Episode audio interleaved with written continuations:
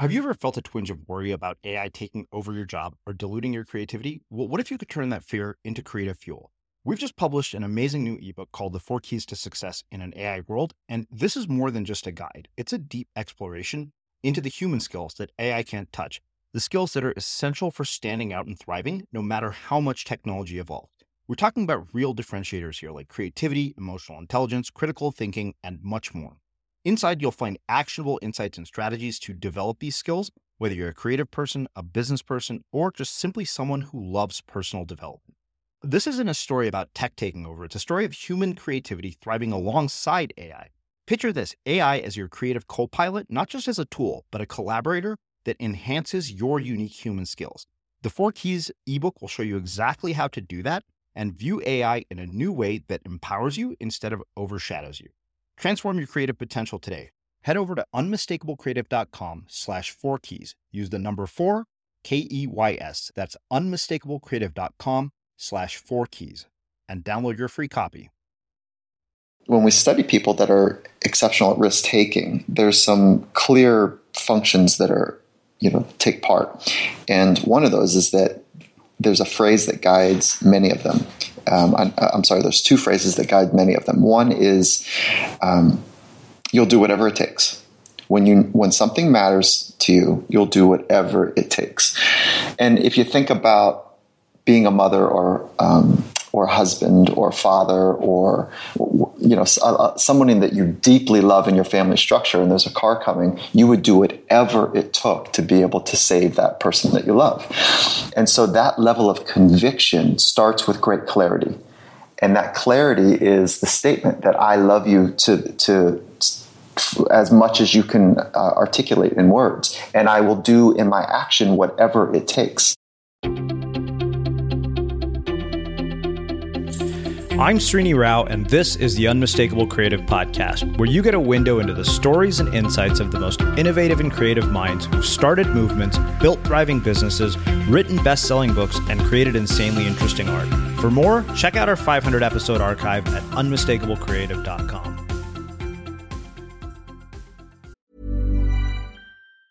When you're ready to pop the question, the last thing you want to do is second-guess the ring. At BlueNile.com, you can design a one-of-a-kind ring with the ease and convenience of shopping online. Choose your diamond and setting. When you find the one, you'll get it delivered right to your door. Go to BlueNile.com and use promo code LISTEN to get $50 off your purchase of $500 or more. That's code LISTEN at BlueNile.com for $50 off your purchase.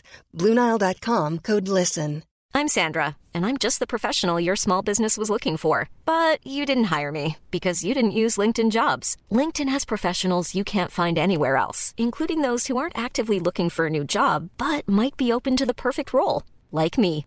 In a given month, over 70% of LinkedIn users don't visit other leading job sites. So if you're not looking on LinkedIn, you'll miss out on great candidates like Sandra. Start hiring professionals like a professional. Post your free job on linkedin.com/people today. Everyone knows therapy is great for solving problems, but getting therapy has its own problems too, like finding the right therapist, fitting into their schedule, and of course, the cost. Well, BetterHelp can solve those problems. It's totally online and built around your schedule. It's surprisingly affordable too. Connect with a credentialed therapist by phone, video, or online chat, all from the comfort of your home. Visit BetterHelp.com to learn more and save 10% on your first month. That's BetterHelp, H-E-L-P.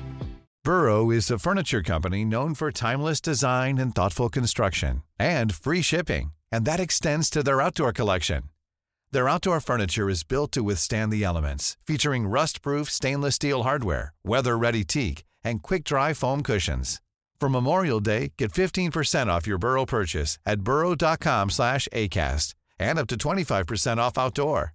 That's up to 25% off outdoor furniture at burrow.com/acast. Hey there, it's Michelle Norris. I'm host of a podcast called Your Mama's Kitchen. When I travel, I'm usually looking for a way to find a taste of home when I'm not at home. And one of the things I love to do when I am at home is entertain. And Airbnb allows me to do that. When I was in California recently, I rented a house that had a great kitchen. And when we were sitting around the table, we're all thinking, we're in someone else's house. Someone could be in all of our homes as well. If you have a home, but you're not always at home, you have an Airbnb. Your home might be worth more than you think. Find out how much at airbnb.com/host.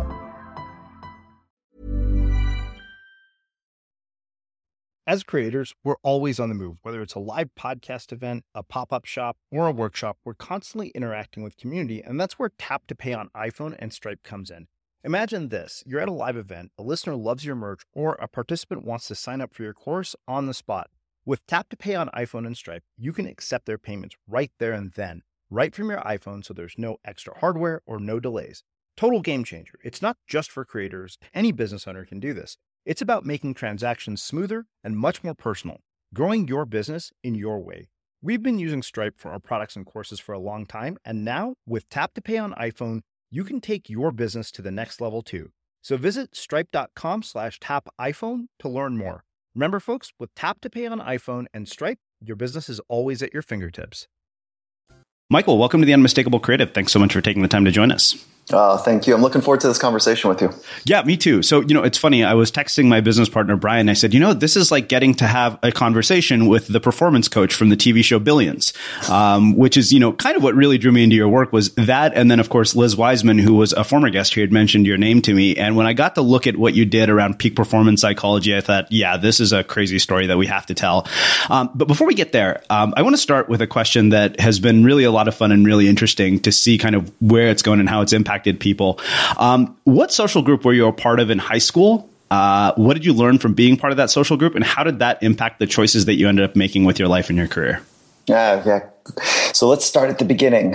In high school, so there was a little bit of a windy path to get to the group that I got to in high school. And so right before high school, it's actually something that I think will set up this story properly. I moved a bunch. My folks were in corporate America, and so I bounced around a little bit as my dad's roles expanded and grew, and he was on that arc in his career. And so I found action sports. And action sports and adventure sports I was drawn to because there was risk involved, there was challenge involved, and there were no traditional coaches. And so I learned much from Mother Nature, and then that working out that little dialogue in my head between hesitation and commitment. And so I found myself in high school attracted to the same types of people. And I grew up in Southern California, so surfing was the group that I spent most of my time with. Interesting. As an avid surfer, I can appreciate that more than you possibly imagine. Perfect. So I have a question about that because, I'm one of those people who started surfing when I was in 30, and I was a band geek in high school, like the least imaginable person that would be drawn to action sports of all things. Because as you know, action sports basically involve no traditional coaches, a lot of getting your ass handed to you, especially as a surfer. I'm curious, what do you think it is that enables that kind of switch to happen for somebody later in life? Well, I think, it's a really thoughtful question because as we get older, hopefully we're still growing. And some people, they foreclose on their identity at an early age and they miss the importance of accelerated growth. Mm-hmm. And so, but however, if you have demonstrations of what you just talked about, likely what took place is that, your palate changed, your palate for information, your hunger for experience in different avenues to touch different parts of your mind, your body, your soul, whatever it might be. And so it's just a great demonstration of people that are wanting to grow. Do you think that palate change of sorts is something that can be deliberately engineered and brought about in your lives? And if so, how? Yeah, I don't think that it's like that deliberate. I think that, there are, I'm cautious to say there's two types of people, but there are some very noticeable trends for people is that some folks are deeply engaged in wanting to grow. And you can be, when you're around them, you notice because they're all in. And they're hungry to learn. They're applying what they've learned. They're doing something with what they just learned. They're adding it to their scaffolding in a way that is not just taking information to make it work for them, but they're figuring out how it works for their psychological framework. Mm-hmm. And I don't know if you can just make a decision like I want to be like that. I think, of course, all things in my mind do start with decisions that are kind of that correlate and swim together with our genetic coding, but it's not quite as clean because it goes from decision making to action to habit, you know, to testing that habit in progressively intense environments is kind of the clip that allows people to be able to stand in their own 2 feet and say, you know, this is what I've learned, and not be afraid of what other people think of that journey. So I'm curious, as a surfer, what are the life lessons that you have carried into other areas of your life and into the work that you do from your experience in the water? And of course, you know, because so much of what I do is driven by, you know, the time that I spend in the water. I'm just curious. Oh, yeah. Really? Oh, that's cool. Yeah, that's really cool. First of all, like, when I hear the phrase as a surfer, I remember in high school never wanting to be part of that phrase.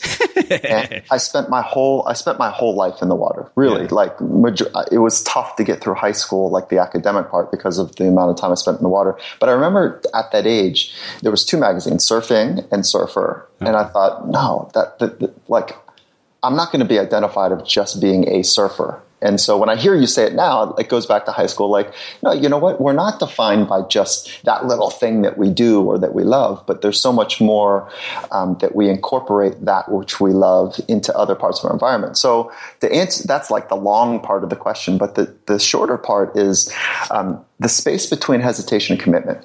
And working out that small little seemingly instantaneous experience that is part of the risk-taking process, and that Mother Nature and progression of skill has taught me much about how the mind works. And then, you know, through my academic career, I've been able to sort out all the theories that were related to it and all the bright men and women that have studied that.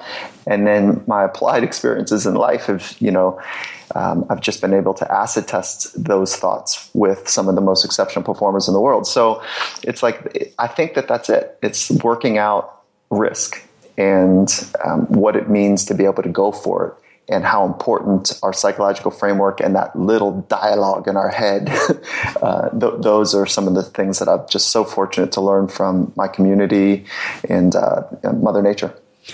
Okay, so I want to get into your academic career and kind of how, you know, it led to where you're at. Boring.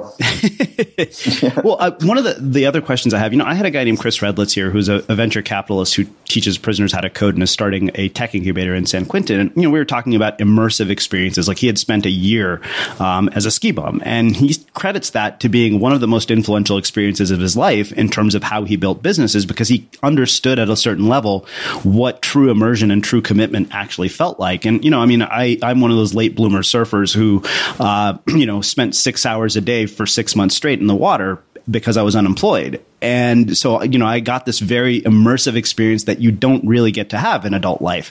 And so I'm curious, one, you know, based on the work that you've done with the people that you've worked with, do you find that these kinds of immersive experiences are necessary for us to achieve peak performance and perform at the highest levels, regardless of what it is we're doing? And if we don't have those immersive experiences, how can we bring the elements that we might learn from an immersive experience into our lives and our work? Oh, yeah. Good. So first, I'm not really interested in peak performance. Okay. And because peak means like there's a summit and then there's a decline. And so I see it more like a progression, and hopefully a life progression of figuring out a craft, figuring out our body, and figuring out our mind.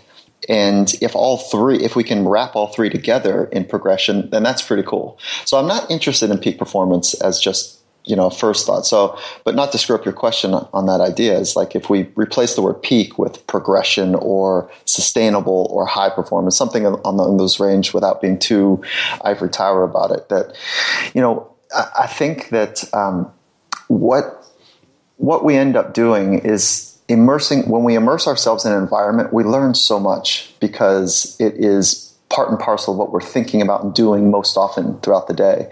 So most people on the world stage are deeply and richly invested in something for an extended period of time every day.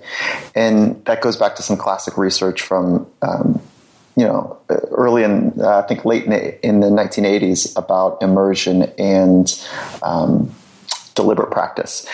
And so that idea is hard to escape. If you want to become and pursue. I was going to say become great, but it's really about pursuing your potential. You got to be saturated with that which you care most about. All right. So like I said, I want to do a deep dive into all of this stuff. But before we get there, walk me through from being a surfer in high school to how you become the person that you are today. Like where, what in the world led you down this trajectory? Because it's, being a performance psychologist is usually not one of the options that's put in front of you when you're in school. Yeah. Okay. Very cool. So thanks for teeing that up. When I was in high school, no one in my family went to college. And, they're more entrepreneurial, and corporate America was the function. So I didn't have a model of university settings. And so in high school, I was just really soaking up the experience, and I was immersed as much as I possibly could in the things that I loved, and school was not one of them. So I got to the end of high school, and my parents pulled me aside and they're like, we tried, son. We didn't know exactly how to guide you right. We never went that path. We tried.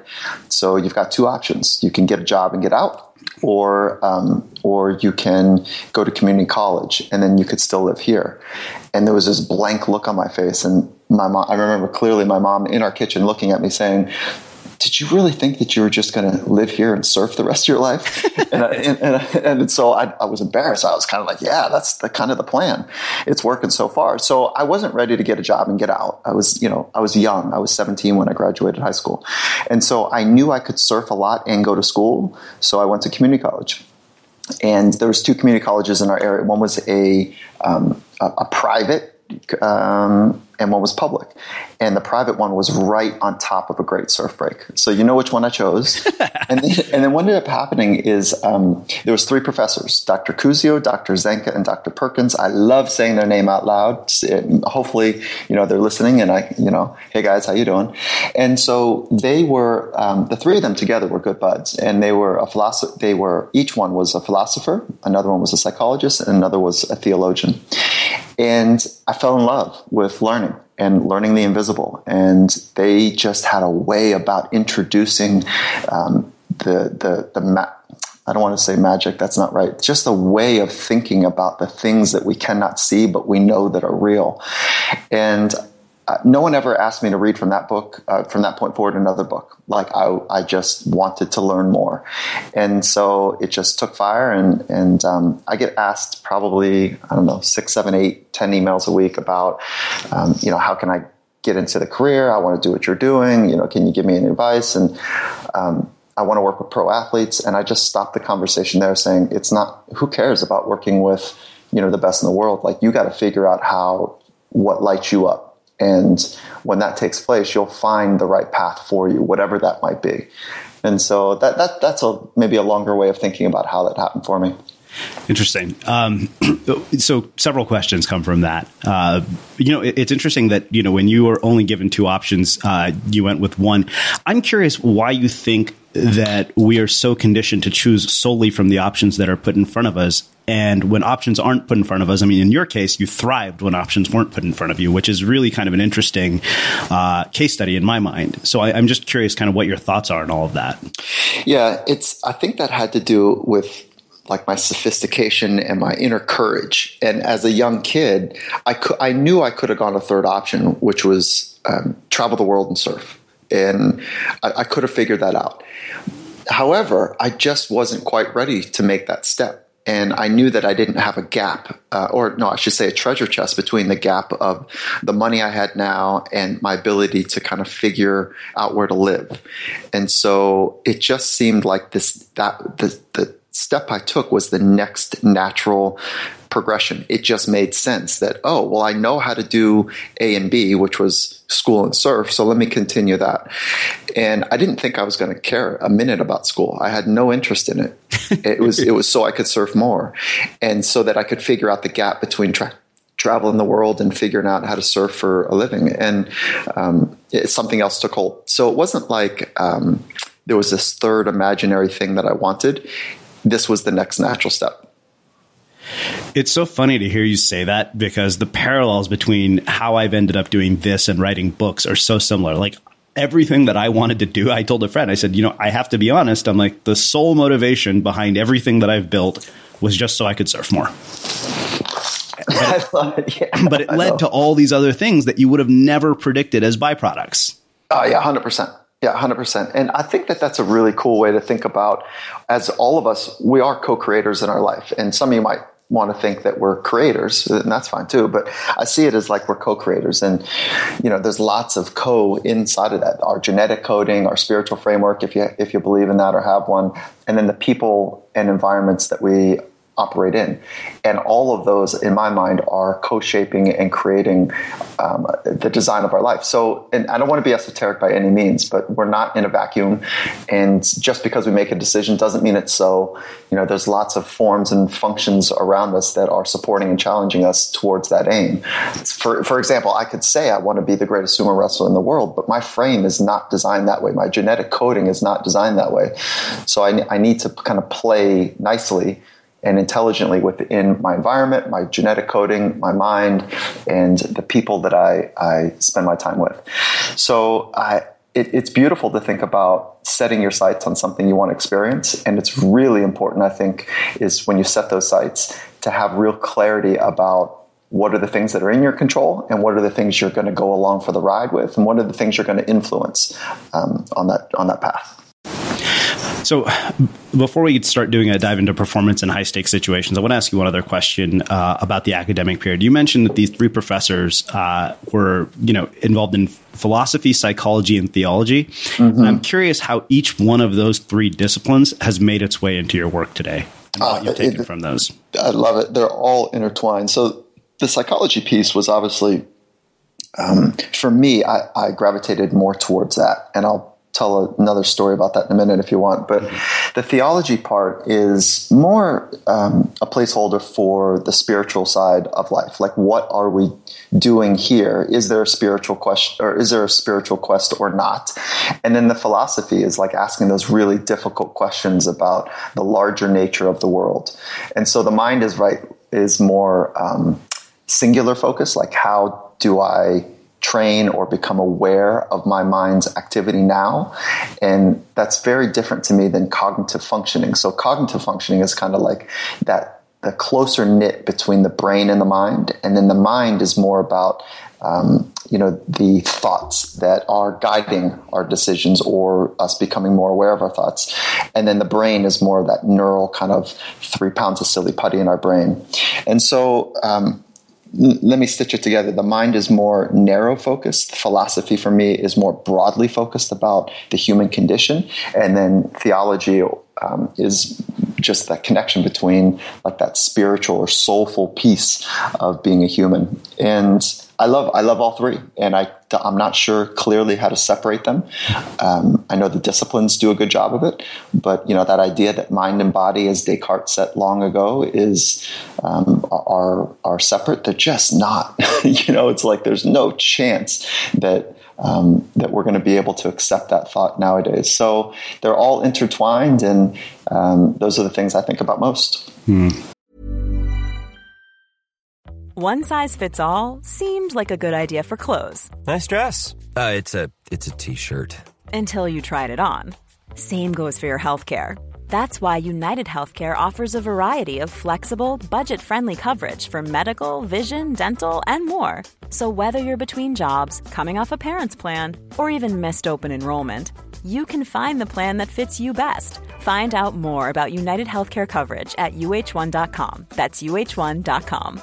If you thought the only way to get a more defined jawline with natural-looking results was through surgery, think again. Juvederm Volux XC is a non-surgical injectable gel filler that improves moderate to severe loss of jawline definition and can help you achieve natural-looking results with little downtime. Even better, this improved definition lasts up to 1 year with optimal treatment. No maintenance required. Improve jawline definition for a smooth, sculpted look with Juvederm Volux XC. For important safety information and to find a licensed specialist, visit Juvederm.com. That's Juvederm.com. Not for people with severe allergic reactions, allergies to lidocaine, or the proteins used in Juvederm. Common side effects include injection site redness, swelling, pain, tenderness, firmness, lumps, bumps, bruising, discoloration, or itching. There's a risk of unintentional injection into a blood vessel, which can cause vision abnormalities, blindness, stroke, temporary scabs, or scarring. Talk to a licensed specialist specialist to find out if it's right for you. Even when we're on a budget, we still deserve nice things.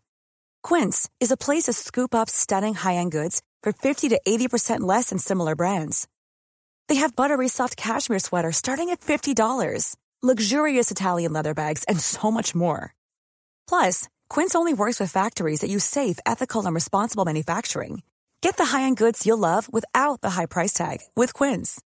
Go to quince.com/style for free shipping and 365-day returns. Hey, it's Ryan Reynolds, and I'm here with Keith, co-star of my upcoming film, If, only in theaters May 17th. Do you want to tell people the big news? All right, I'll do it. Sign up now and you'll get unlimited for $15 a month and 6 months of Paramount Plus Essential Plan on us. MintMobile.com/switch. Upfront payment of $45 equivalent to $15 per month. Unlimited over 40 gigabytes per month. Face lower speeds. Videos at 480p. Active Mint customers by 531.24 get 6 months of Paramount Plus Essential Plan. Auto renews after 6 months. Offer ends May 31st, 2024. Separate Paramount Plus registration required. Terms and conditions apply if rated PG. Cool fact, a crocodile can't stick out its tongue. Also, you can get health insurance for a month or just under a year in some states. United Healthcare short-term insurance plans, underwritten by Golden Rule Insurance Company, offer flexible, budget-friendly coverage for you. Learn more at uh1.com. Burrow's furniture is built for the way you live. From ensuring easy assembly and disassembly to honoring highly requested new colors for their award-winning seating, they always have their customers in mind. Their modular seating is made out of durable materials to last and grow with you. And with Burrow, you always get fast, free shipping. Get up to 60% off during Burrow's Memorial Day sale at burrow.com/ACAST. That's burrow.com/ACAST. burrow.com/ACAST. Well, I think this is a perfect transition to start getting really deep into your actual work. Where I want to start with this is when an athlete comes to you, why is it that they're specifically coming to you? What are they hoping to accomplish? And what do you do with them that, really we could extract that sort of a layer that is applicable to anybody's life? Yeah, most of them are already exceptional at what they do. And what they're looking to do is they know they have more inside. They want to explore that potential. They want to go further. They want to sustain it. They want to understand how to make that experience of them being completely on point and fluid and in the pocket. They want to be able to know the mechanics to experience that more often. And so that's it. It's I would say, I don't want to say never, but rarely is it somebody that comes knocking on the door that says, "Hey, I'm really screwed up." These are people that are exceptional at what they do, and they are nuanced and sophisticated, and they're hungry. Yeah. And so this idea to help people, like in an airport, or I've just stopped having those conversations on the airport because most of the conversations are, "Oh, so you do motivational speaking." And I just want to kind of throw up on my hands. Like it's so far from what I've come to learn from some of the best in the world is that they don't need motivation. Yeah. They're exceptional at what they do, and they're hungry to go the distance of what they've been able to experience glimpses of in the past. All right. So that raises several questions, as you might imagine. One of the questions that keeps coming up in my mind is why we see this tremendous gap between what people are capable of, like what their potential is, and where they're actually at, and what accounts for that gap in people. And what have you seen as the difference between those types of people and the ones that you work with? I wish that this thought could be more pervasive for more people, is that there is so much more to go. Yeah. And what we're capable of is so rich. And I just wish that thought could be more pervasive, because I think that it is a thought that gets in the way, which is, I'm not sure what I want to do. And I'm not sure if I did make up my mind that I could do it. And what ends up happening for those that are exceptional is that somehow they've chipped in. And it might be before they could actually make an informed decision, because their parents and their environment were supporting them to go for it. But they really did chip in, and there's a lot on the line. And so I think your question was also about, like, how can we what are some of the ways that people that do go for it, how they're different? Was that part of the question? Yeah, absolutely. Yeah. Well, there's definitely, when we study people that are exceptional at risk-taking, there's some clear functions that are, take part. And one of those is that there's a phrase that guides many of them. There's two phrases that guide many of them. One is, you'll do whatever it takes. When something matters to you, you'll do whatever it takes.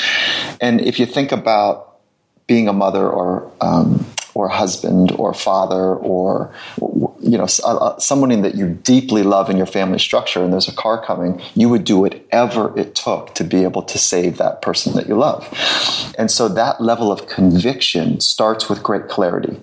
And that clarity is the statement that I love you to as much as you can articulate in words. And I will do in my action whatever it takes. So that doesn't mean that that essence of the love of what I'm just describing now, that I've aligned with clarity my thoughts of what's important, and to do that with the action, that happens at home every day in, you know, millions of homes across the world.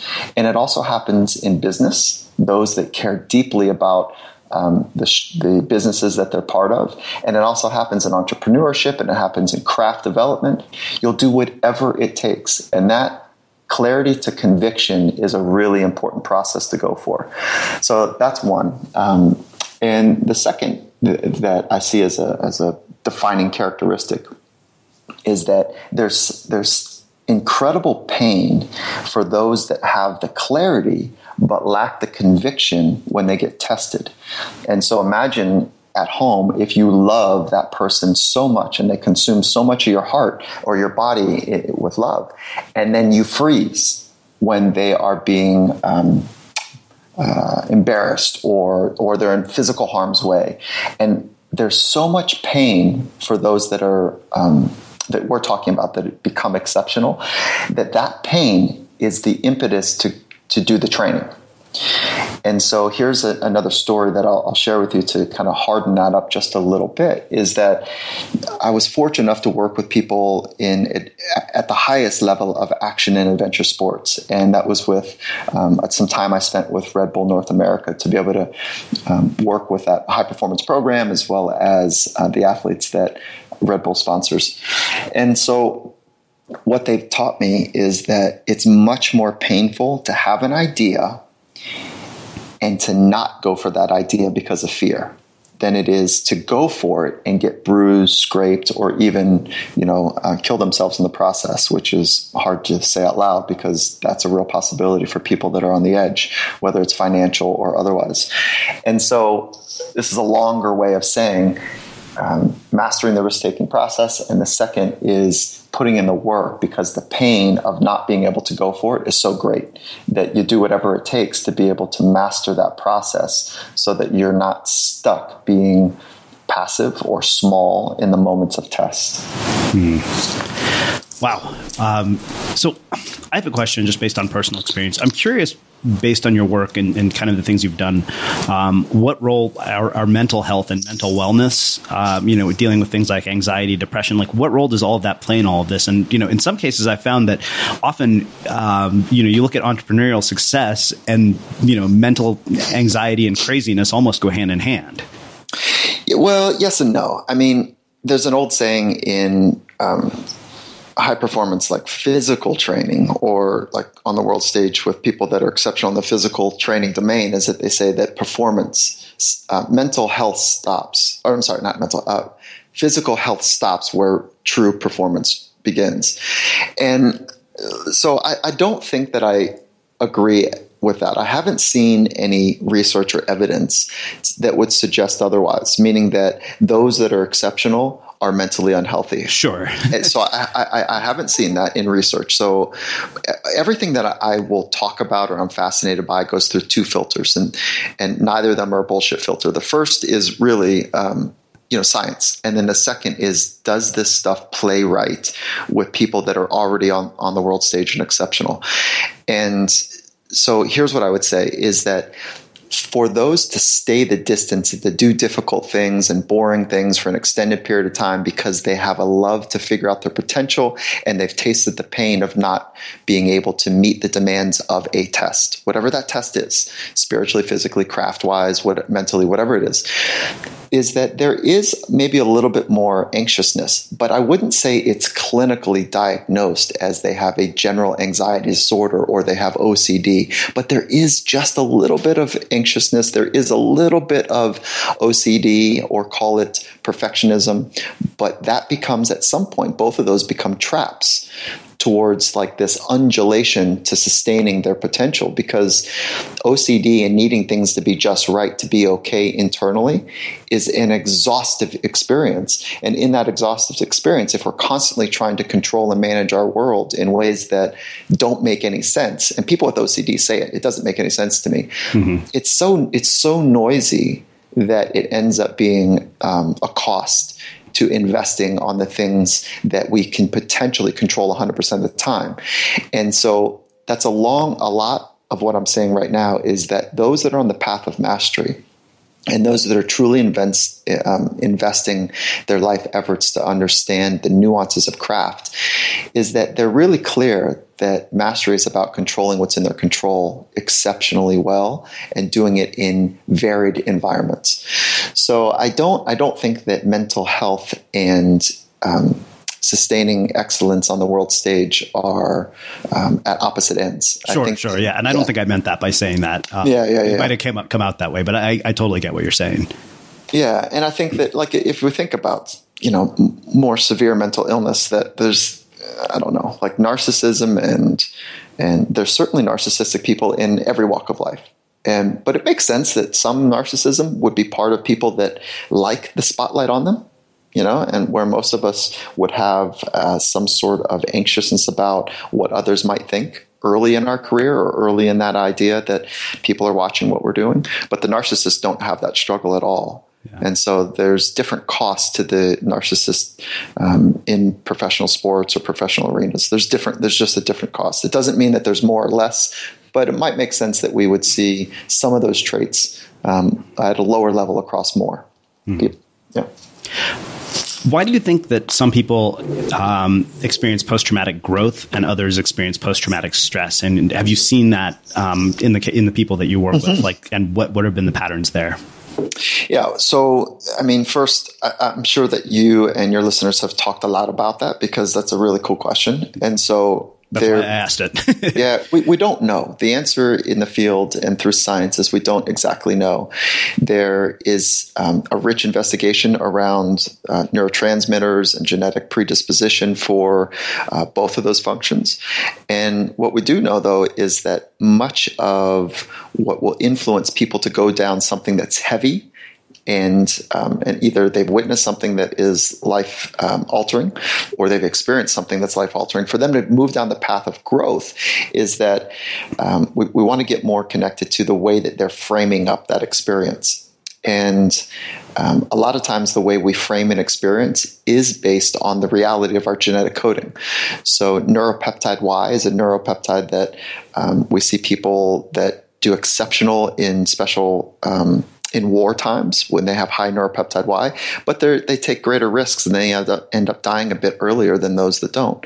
So it's not a simple answer, and it's complicated. We don't know completely, but we do have some sense that when you just pose the option, hey, some people go through heavy experiences and it becomes a PTSD, and some people go through heavy experiences and they end up becoming stronger through it.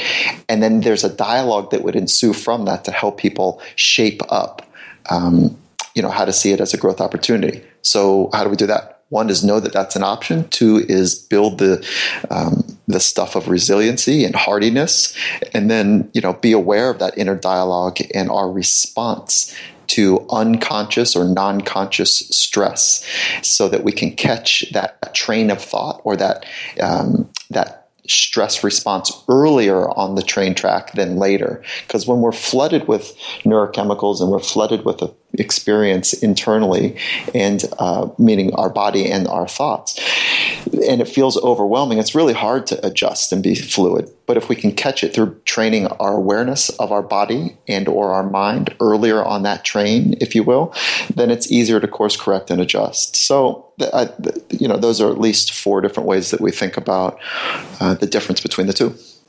So I have a question on resilience. Mainly, you know, I dedicated an entire chapter in my book titled fittingly The Impact Zone to resilience, because this is a question that I've asked a handful of people. I keep wondering whether the resilience that you gain from what I define as impact zone moments can only be, you know, gained by going through those experiences. Like, it just seems to me in so many cases that you can't get that without having experienced the thing that you have to go through to get it.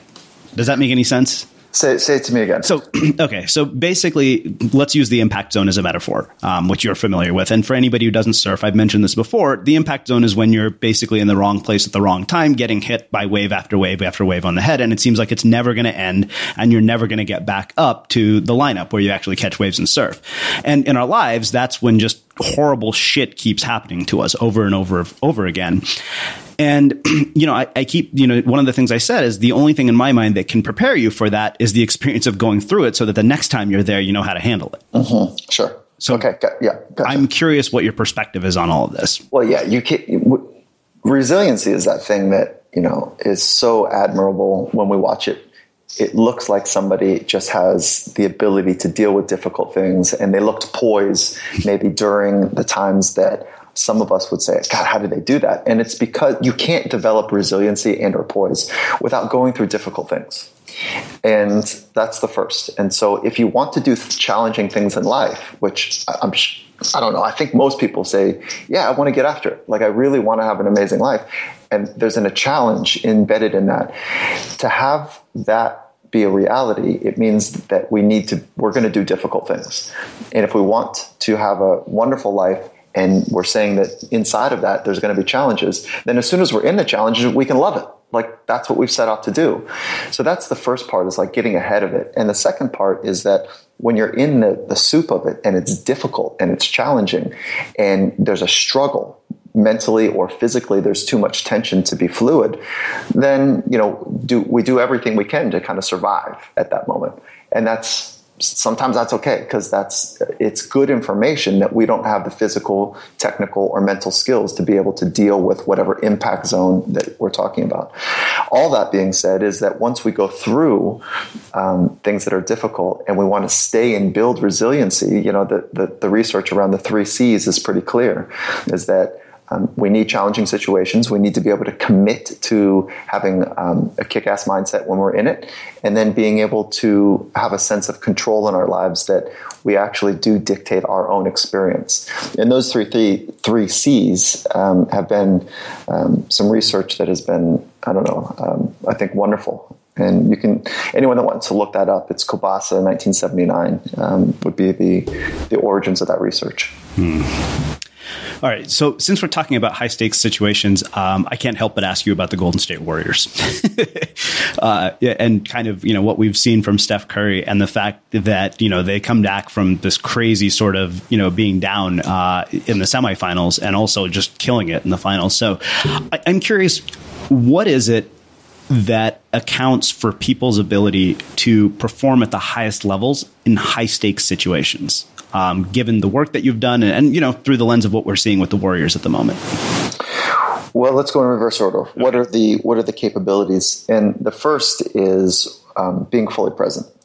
And because if we're not fully present and we haven't trained our mind to do so, then we find ourselves having one eye on the ball, so to speak, and one eye worrying about what's coming next, or one eye worrying on what happened last play or last moment.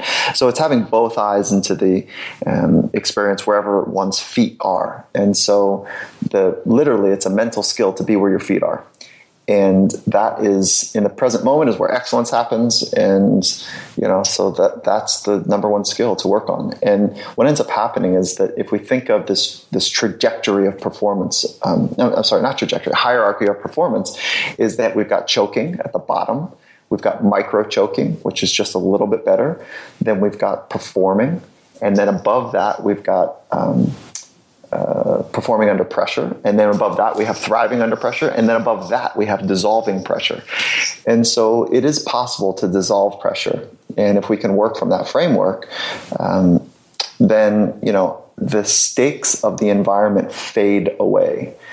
And let's also be reminded that whatever whatever we're watching on TV, when there's an organized sport involved, the stakes are not the stakes of war and the stakes of extreme poverty.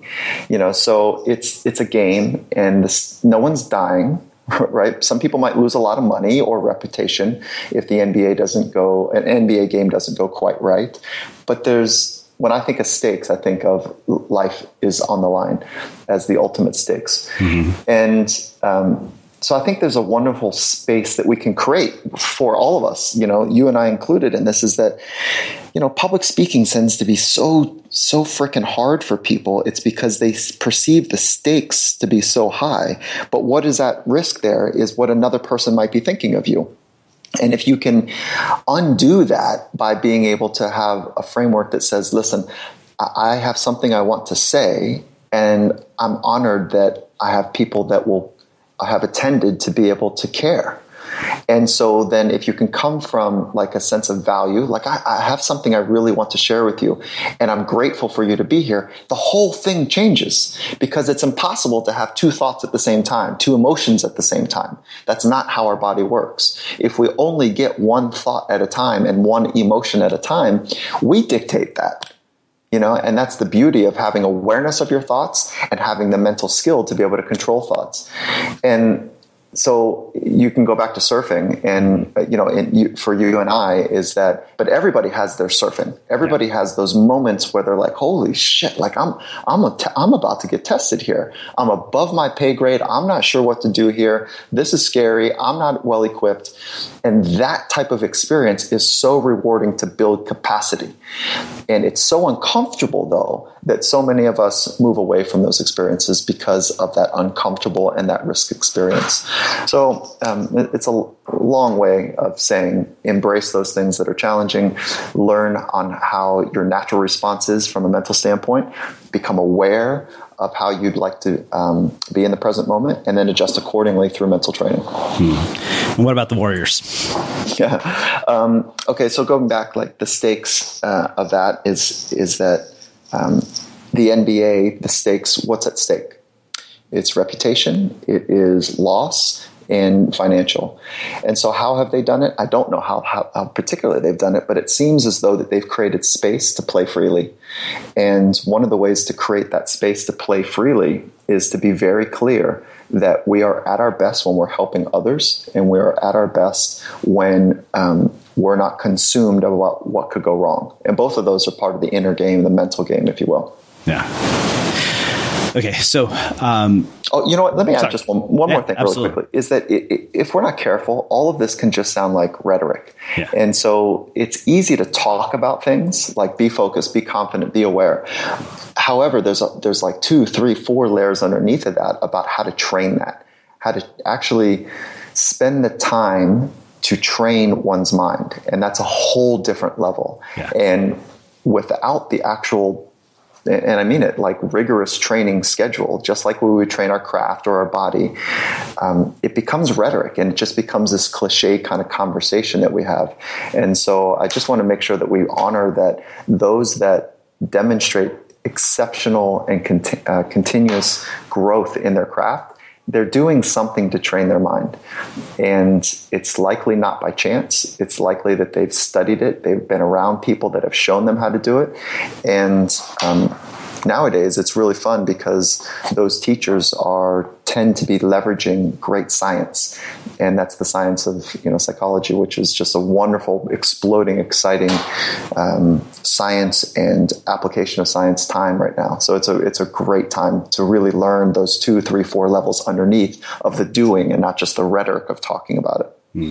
Well, you know what question that's going to raise from people is what can be done in their own lives, maybe day to day, to start training this aspect of their minds? Well, the first part is awareness. Like the beginning and the end is really going to come to the function of how aware we are of ourselves, our thoughts, our emotions, our body, and the unfolding world around us. And that really, not to play. To say a word in a trite way, but that really begins with mindfulness and a mindfulness practice to be able to become more aware of those things so that we can develop greater insight and awareness. And the the two of those together are how we train. So what does that look like? Clear the stage, clear the theater in one's mind so that we can see what wants to naturally populate the theater. And I don't know a better way to do that than writing and or observing one's thoughts. And so it's one of those two ways that seem to really be a well-tested, both from a scientific and an ancient appreciation for how to become more aware of one's thoughts. So I want to ask you two questions that my business partner, Brian, said he wanted to know about since he knew I was talking to you. The first is, how do you balance your training and intuition without getting stuck in either when you're in a high-stakes situation? Well, when you're in a high-stakes situation, that's not the training. It's not the time for training. The training is before it. And so when you're in a moment of test, or you're in a moment where there is something that is of consequence. And in surfing, you know this, we talk about waves of consequence. Yeah. And that's not to be said lightly. And, a wave of consequence means just that something could go so horribly wrong that it could be one of your last. And most waves in surfing are nowhere near a wave of consequence, so just out of respect for what some of these men and women are doing nowadays. So the training comes before the test.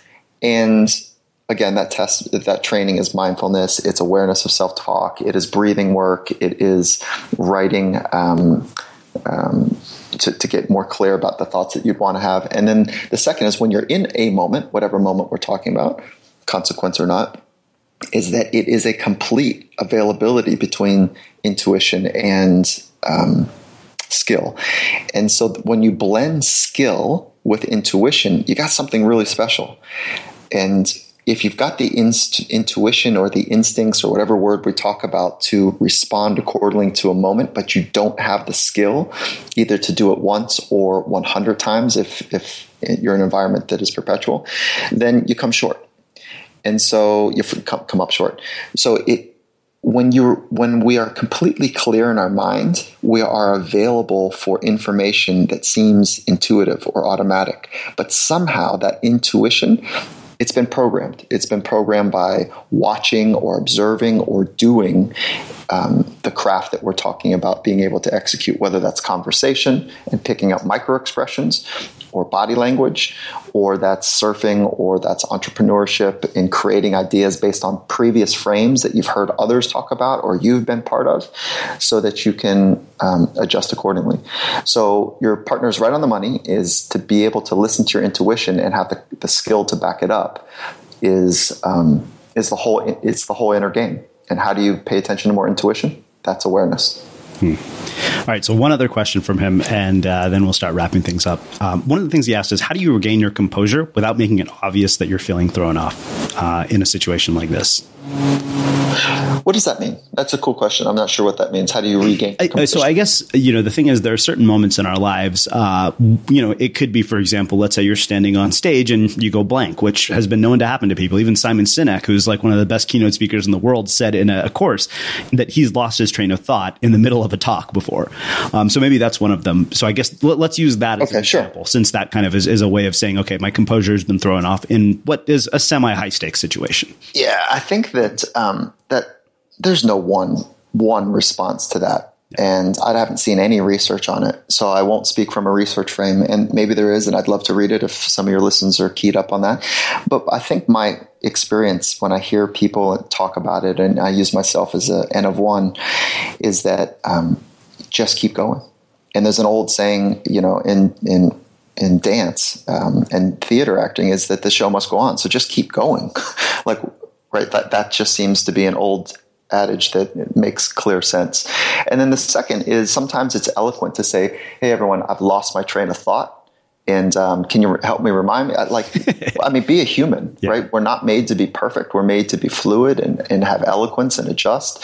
So I can't say that there's one way, but I do know that the full panic and the sheer panic of not being perfect tends to be more damaging to people's ability to go for it than the actual experience of not, knowing what to think or do just in the right way. So,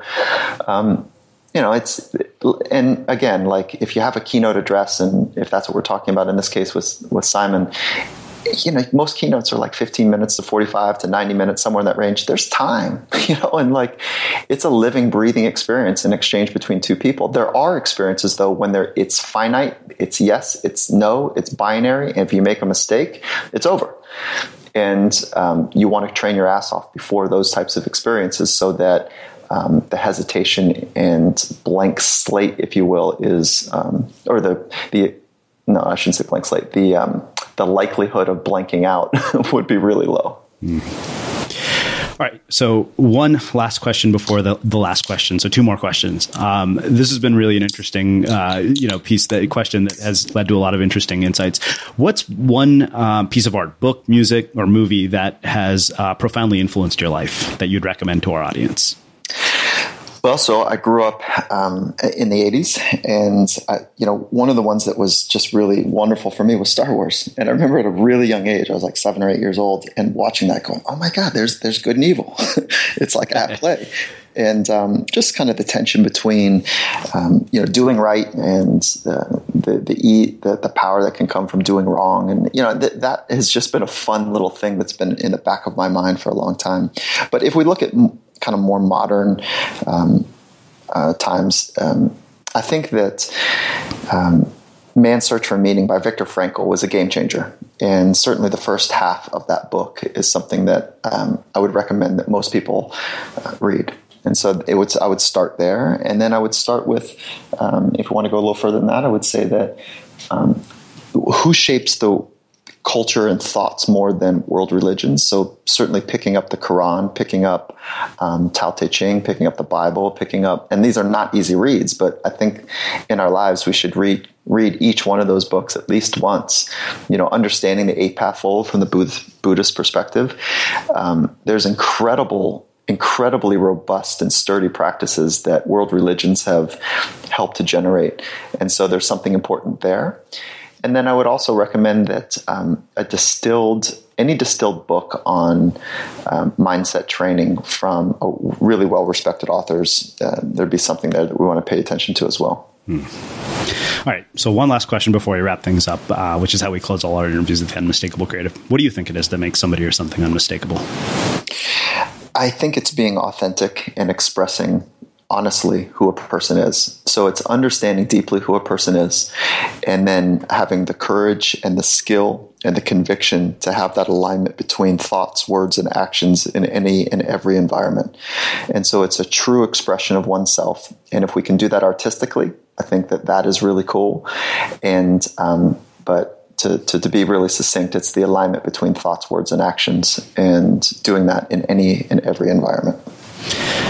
Awesome. Well, this has just been epic, like so many cool insights. This is, one of those conversations I know I'm going to probably have to play back 100 times, just packed it with so much value. And I thought we were going to talk more about surfing.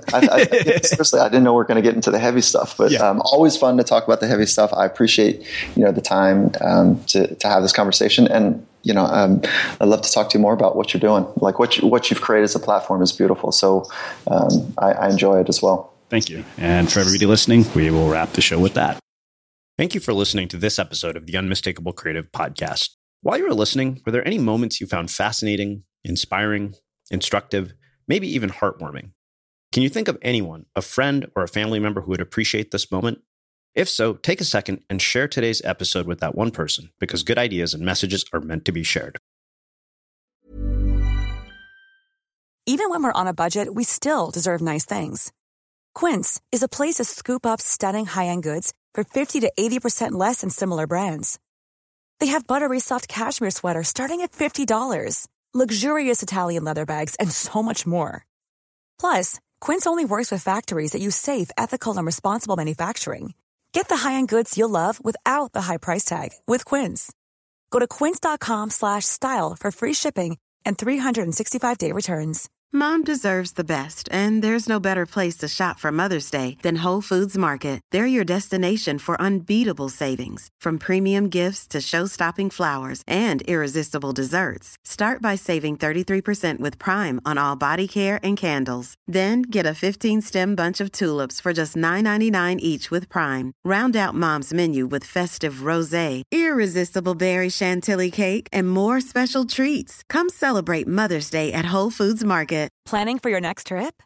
Elevate your travel style with Quince. Quince has all the jet-setting essentials you'll want for your next getaway, like European linen, premium luggage options, buttery soft Italian leather bags, and so much more.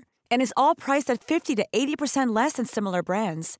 Plus, Quince only works with factories that use safe and ethical manufacturing practices. Pack your bags with high-quality essentials you'll be wearing for vacations to come with Quince. Go to quince.com/pack for free shipping and 365-day returns. Imagine the softest sheets you've ever felt. Now imagine them getting even softer over time. That's what you'll feel with Bowl and Branch's organic cotton sheets. In a recent customer survey, 96% replied that Bowl and Branch sheets get softer with every wash. Start getting your best night's sleep in these sheets that get softer and softer for years to come. Try their sheets with a 30-night guarantee. Plus, get 15% off your first order at bowlandbranch.com. Code BUTTERY. Exclusions apply. See site for details. When you need mealtime inspiration, it's worth shopping Kroger, where you'll find over 30,000 mouthwatering choices that excite your inner foodie. And no matter what tasty choice you make, you'll enjoy our everyday low prices, plus extra ways to save, like digital coupons worth over $600 each week. You can also save up to $1 off per gallon at the pump with fuel points. More savings and more inspiring flavors make shopping Kroger worth it every time. Kroger, fresh for everyone. Fuel restrictions apply. Have you ever felt a twinge of worry about AI taking over your job or diluting your creativity? Well, what if you could turn that fear into creative fuel? We've just published an amazing new ebook called The 4 Keys to Success in an AI World, and this is more than just a guide. It's a deep exploration into the human skills that AI can't touch, the skills that are essential for standing out and thriving, no matter how much technology evolves. We're talking about real differentiators here, like creativity, emotional intelligence, critical thinking, and much more. Inside, you'll find actionable insights and strategies to develop these skills, whether you're a creative person, a business person, or just simply someone who loves personal development. This isn't a story about tech taking over. It's a story of human creativity thriving alongside AI. Picture this: AI as your creative co-pilot, not just as a tool, but a collaborator that enhances your unique human skills. The 4 Keys ebook will show you exactly how to do that and view AI in a new way that empowers you instead of overshadows you. Transform your creative potential today. Head over to unmistakablecreative.com/4keys. Use the number 4, KEYS. That's unmistakablecreative.com/4keys and download your free copy.